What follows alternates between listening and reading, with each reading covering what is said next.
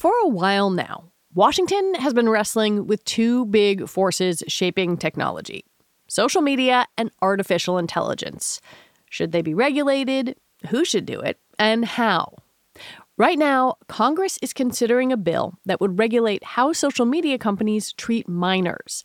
The Kids Online Safety Act, also known as KOSA. Although it has bipartisan support, KOSA is not without controversy. Several critics have called it government censorship. And one group, the Electronic Frontier Foundation, says it is, quote, one of the most dangerous bills in years. One of KOSA's sponsors is Connecticut Democrat Richard Blumenthal. I spoke with him on Friday about the bill, as well as his newly announced framework to regulate AI. So, today on the show, a conversation with the senator about tech, kids, and what role the government should play when it comes to regulating Silicon Valley. I'm Lizzie O'Leary, and you're listening to What Next TBD, a show about technology, power, and how the future will be determined. Stick around.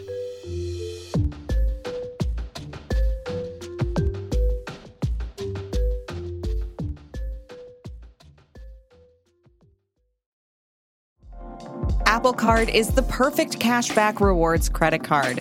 You earn up to 3% daily cash on every purchase every day. That's 3% on your favorite products at Apple, 2% on all other Apple Card with Apple Pay purchases, and 1% on anything you buy with your titanium Apple Card or virtual card number. Visit apple.co slash card calculator to see how much you can earn. Apple Card issued by Goldman Sachs Bank, USA, Salt Lake City branch. Subject to credit approval. Terms apply. Senator Blumenthal, welcome to the show. Thank you.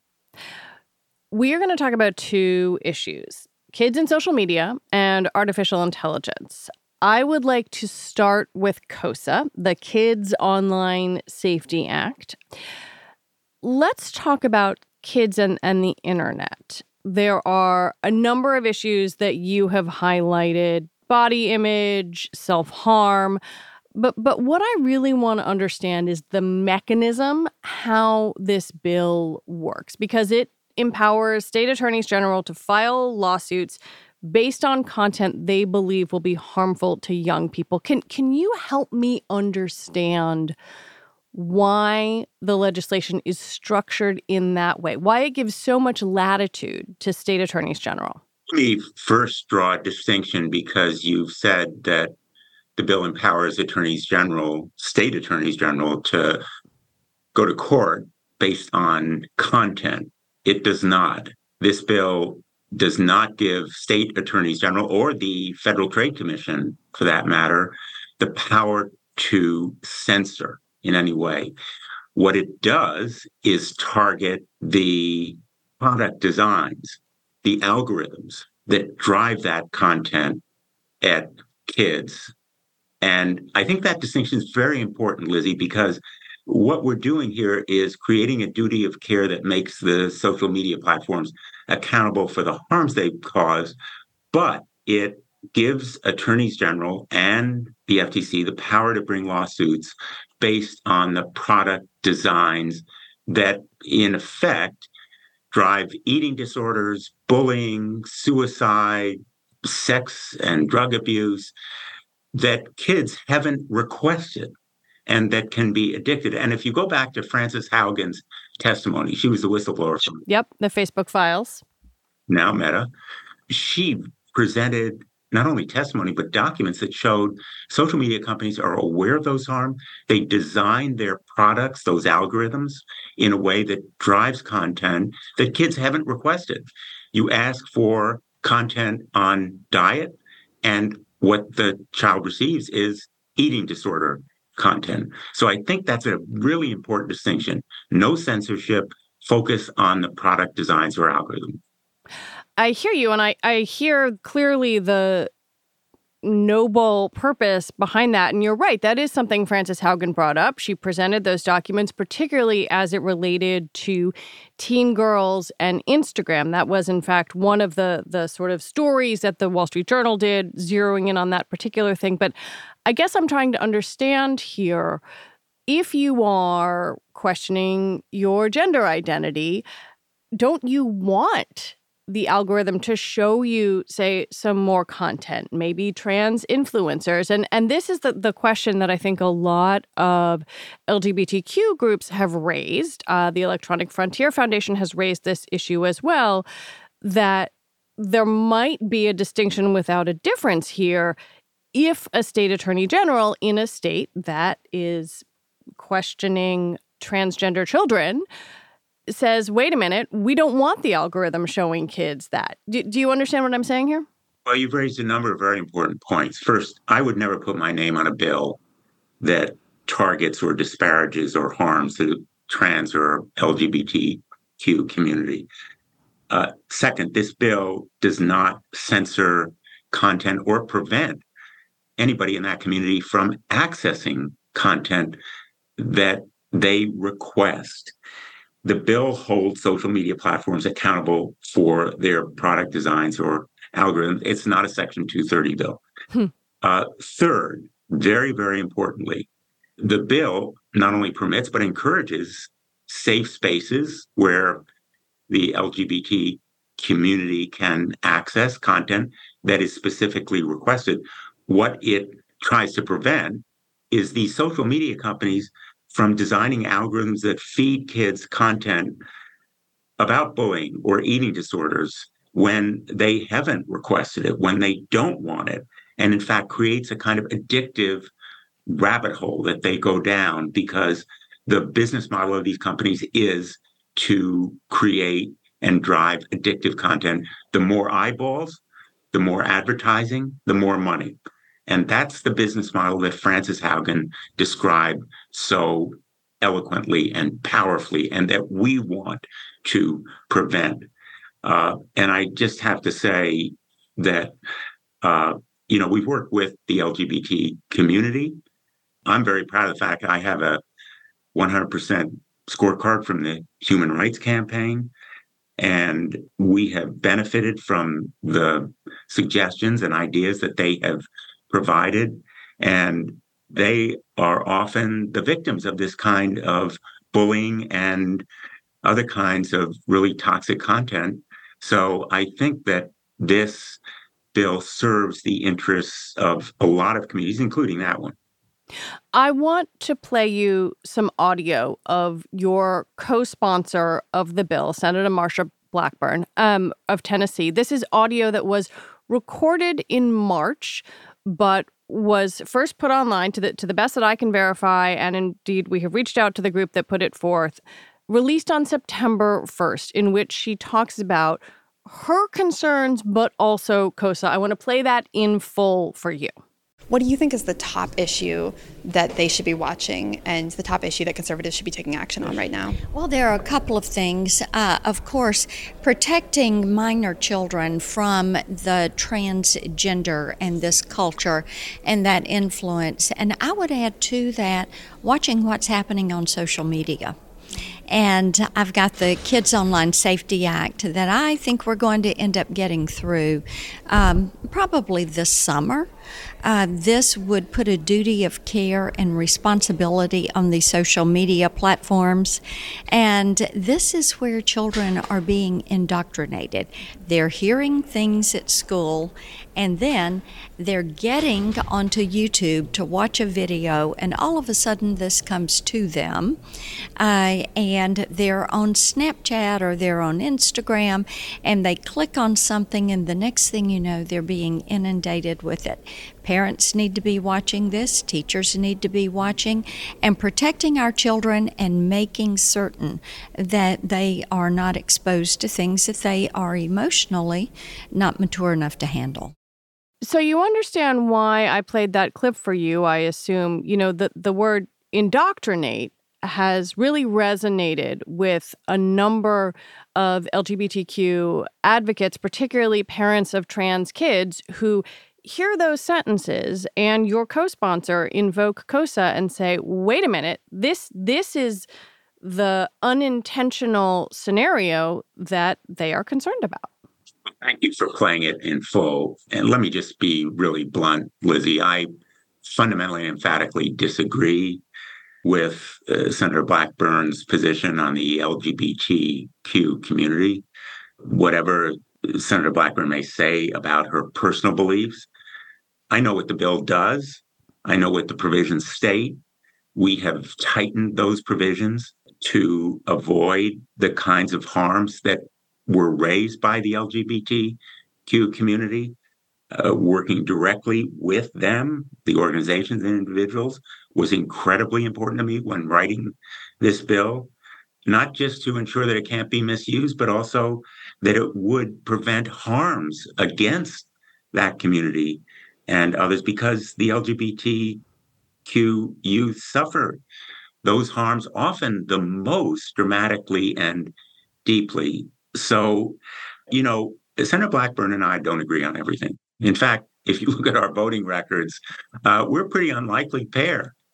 But we agree on the Kids Online Safety Act that it doesn't target or censor anyone, that it focuses on those product designs or algorithms that repeat and drive content that neither LGBTQ youth nor others really want, but it's in the business interests of social media to drive at them because it is inflammatory or addictive and they know it is and it's harmful and they ought to be held accountable for those harms.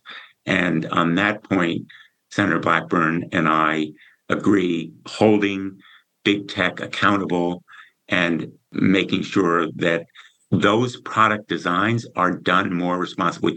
Right now, they're a black box. You and I have no idea what's in them, and neither do experts because they want to keep them secret. So transparency is very important. Right, here. that's that's, that's part of the bill. There's independent audits by by researchers and academics. Exactly. I, I guess I'm curious, like, let's spin forward, you know, a year. If you start to see lawsuits in Missouri, Texas, Florida, based on the concerns that, I, that I've outlined, what will you do? As a former attorney general, I know, in fact, as an attorney general for 20 years, I know very well that the language of the bill, the provisions are what courts have to apply.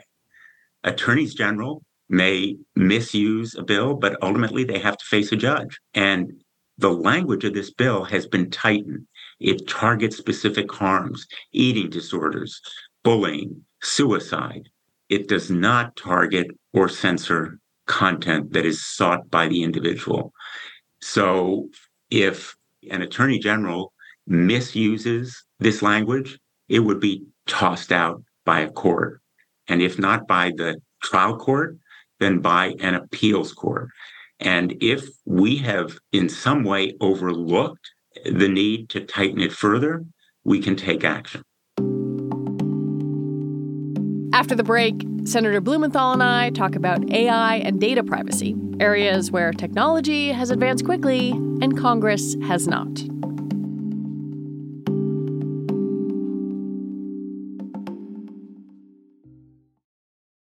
This episode is brought to you by Progressive Insurance. Hey, listeners, whether you love true crime or comedies, celebrity interviews, news, or even motivational speakers, you call the shots on what's in your podcast queue, right? And guess what? Now you can call the shots on your auto insurance too. Enter the Name Your Price tool from Progressive.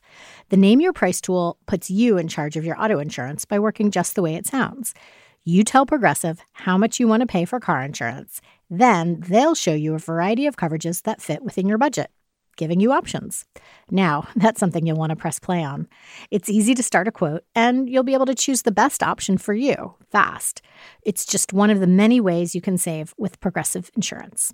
Quote today at progressive.com to try the Name Your Price tool for yourself and join over 28 million drivers who trust Progressive. Progressive Casualty Insurance Company and Affiliates. Price and coverage match limited by state law. I'd like to switch over to AI. You have another unlikely ally there, Senator Josh Hawley from Missouri. Let's talk about this framework for regulating AI. At a hearing you chaired, uh, you took a strong stance that we need to take a, a risk based approach. And I wonder what are the risk cases that, that you see for AI? Do you think, in terms of the sort of Skynet wipe out humanity stuff or something more narrow that we're seeing more in the present? Think that the standards for testing, for example, before a product is released, can be designed in a way that takes account of the amount of risk involved. Let me give you a practical example AI that regulates the temperature in your home. If it's off by a few degrees, okay, you're uncomfortable and you have to go back and reset it. That is a error that has fewer human consequences than, for example, AI that is designed to detect cancer in someone. AI that misses a cancer diagnosis can cause really serious consequences. And likewise, if you have AI that's used in a weapons platform, and we are now beginning to use AI in some of the unmanned aircraft or unmanned undersea warfare, that's pretty serious stuff. And there needs to be regulation here. It's just a question of what it is and when it's going to come. But not only should there be standards and oversight by some independent governmental entity, but there also ought to be encouragement for innovation because AI has enormous promise as well as peril.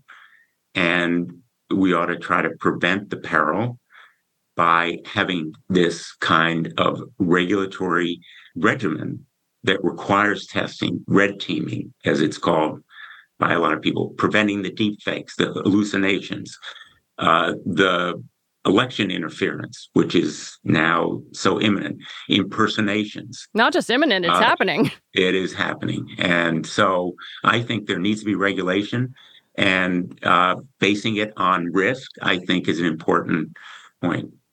You, you've called for some sort of regulatory body that would, I guess, give out licenses to companies that are creating AI. Who is qualified to do that? I, I had a conversation with your colleague in the House, uh, Don Beyer of Virginia, who's actually getting a master's degree in machine learning. And he laughed at the idea that anyone in Congress was actually qualified to understand and oversee AI creation. He's right. In fact, uh, we had a forum just very recently involving some of the big tech titans, some of the most responsible and powerful members of the industry. And one of them said during the forums, he said, I'm an engineer.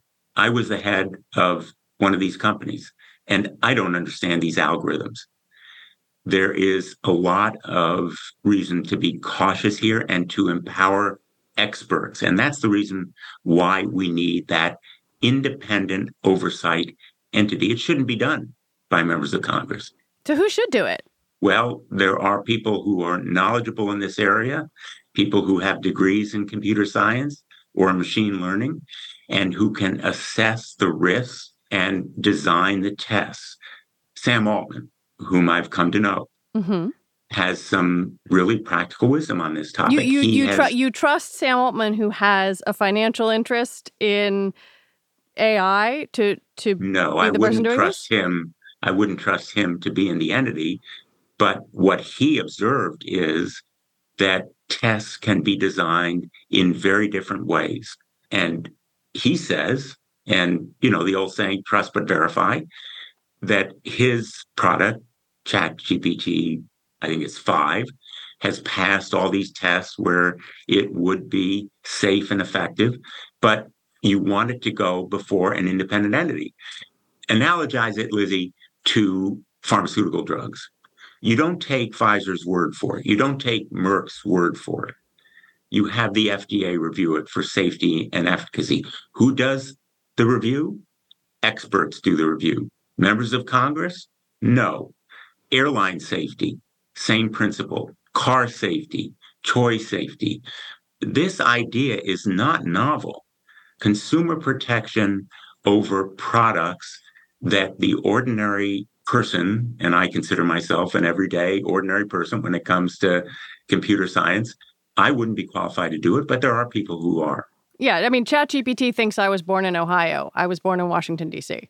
And that's the reason why you want to be cautious and have an oversight entity to review chat gpt not take sam altman's word for it not take google's or any of the other big companies word for it well, let me ask you a question about innovation because when it when it comes to AI, AI requires really two things. It requires a massive amount of computing power and a massive amount of data, particularly if you're talking about large language models or generative AI. And I wonder how that doesn't just give, you know, the biggest 5 tech companies in the world an automatic home field advantage. Like how do you think about this idea of encouraging innovation while also installing safeguards. Really important point, and it goes to the core of government regulation in drug safety, for example. How do you encourage innovation, new drugs, if you require all this testing and government bureaucratic rigmarole that new companies have to go through and they have to invest millions of dollars in the kinds of clinical trials that are necessary. Well, the same principle applies here. Innovation could be stifled if the government regulation is too heavy handed and unnecessarily burdensome. So I think it really is a balance that we strike when it comes to new products in other fields as well, when health and safety are at risk. And so a risk based regimen, which requires licensing and testing, not by Congress, not by members of the industry. They we don't want to delegate it to them to do it. There's some members of the industry who have said, let us do it. We'll regulate ourselves. No, that's not adequate. Sam Altman and the others who are in this field, they have wisdom to impart. They have pertinent insights, but they should not be in charge of their own product review. And here's the encouraging part. Yeah. First of all, Josh Hawley and I, again, we may vote very differently. We may disagree on a lot of things, but on this, we agree that there should be government regulation by an independent oversight entity. Call it an Office of Artificial Intelligence, call it a something different, but it should have that authority to go to court along with individuals, individual rights of action to go to court. I believe state attorneys general should be able to go to court and that these companies should be held accountable. When they cause harms, they should have to pay. And I mean, it's a drop in the now. bucket for them, though. Well, it depends on how big the penalty is. You know, I've been more critical than, or as critical as anyone, of the lack of effective penalties when it comes to consumer protection. But I think the penalties here ought to be very rigorous and the enforcement resources ought to be adequate so that this oversight entity can not only review effectively, but also enforce. I'm an enforcer. That's what I did for most of my career as a U.S. attorney and state attorney general. If you don't have effective enforcement, the law is dead letter.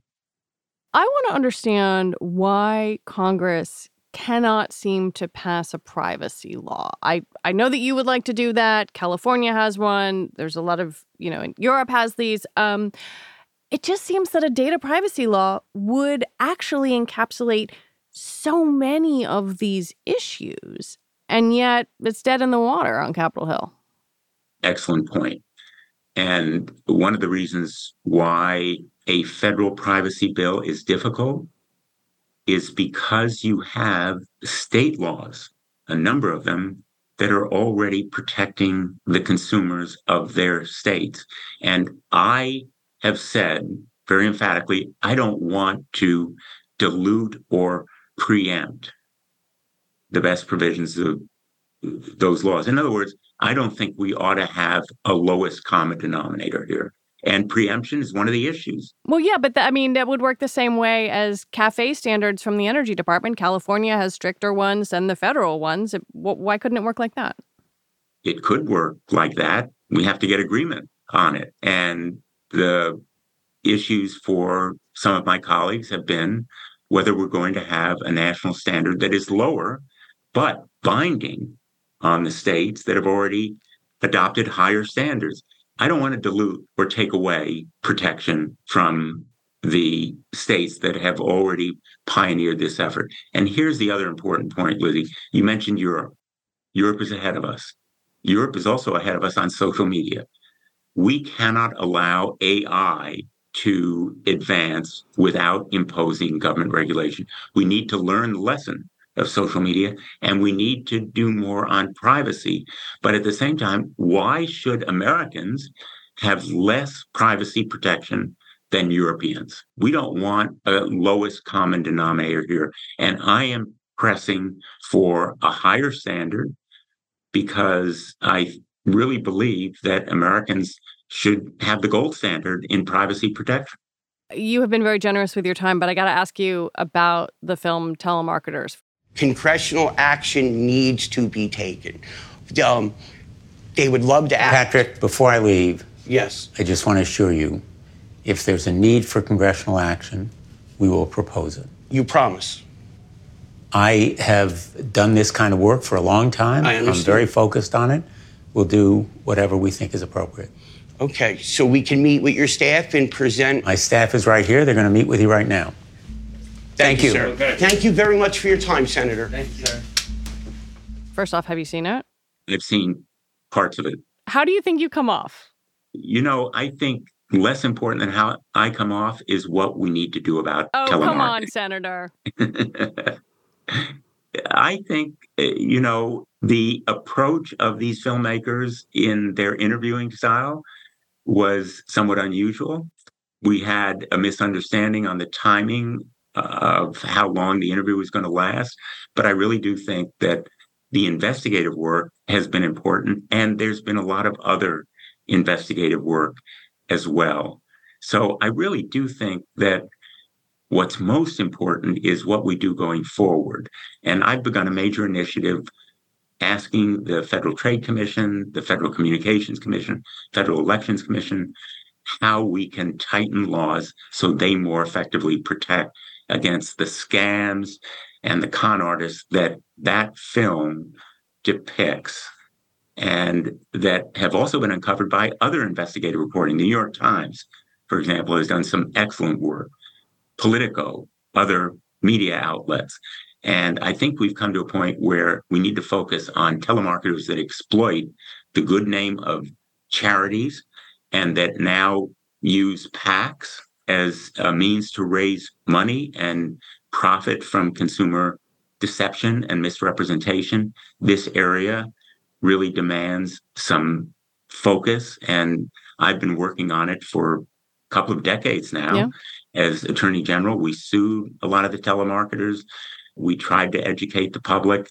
It's a continuing struggle, and consumers ought to be aware and wary when they get a phone call that it may not be the charity that they think it is, and that the telemarketer may be exploiting them.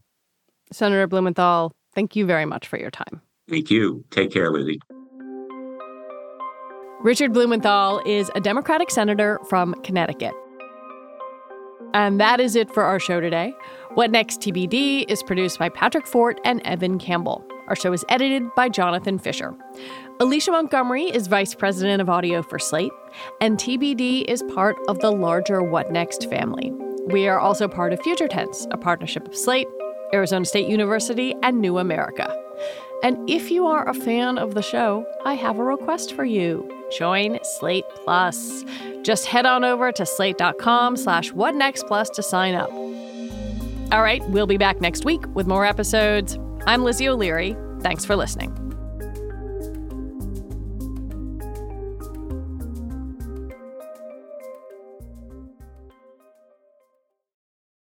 Without the ones like you, who work tirelessly to keep things running, everything would suddenly stop. Hospitals, factories, schools, and power plants, they all depend on you. No matter the weather, emergency, or time of day, you're the ones who get it done. At Grainger, we're here for you with professional grade industrial supplies. Count on real time product availability and fast delivery. Call clickgrainger.com or just stop by. Grainger for the ones who get it done.